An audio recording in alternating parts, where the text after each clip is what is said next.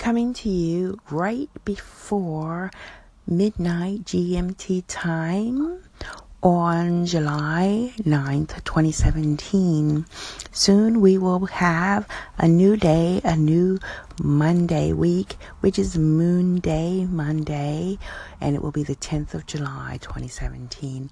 Just wanted to share with you my observations of this full moon weekend, and when I speak of this weekend's positions of the moon and the sun, I am speaking of the astronomical positions. I'm actually speaking of what you, with your own eyes, might be able to recognize if you can recognize your constellations.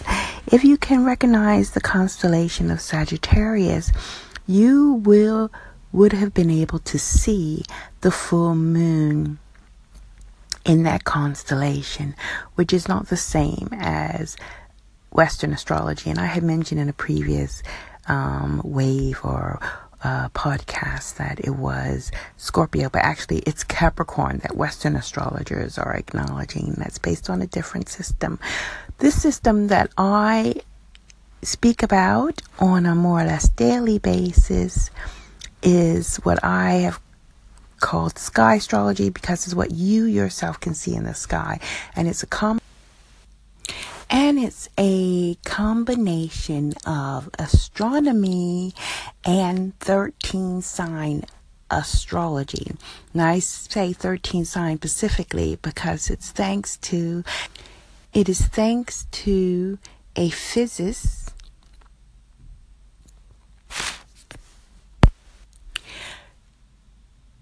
Vassilis Canatus, who was so kind to put together this amazing calculation where you can go to astrology13.com, put in the place of birth or any time that you wish, and he's used the NASA calculations to make a formula so that you can know what the sky looked like at any moment.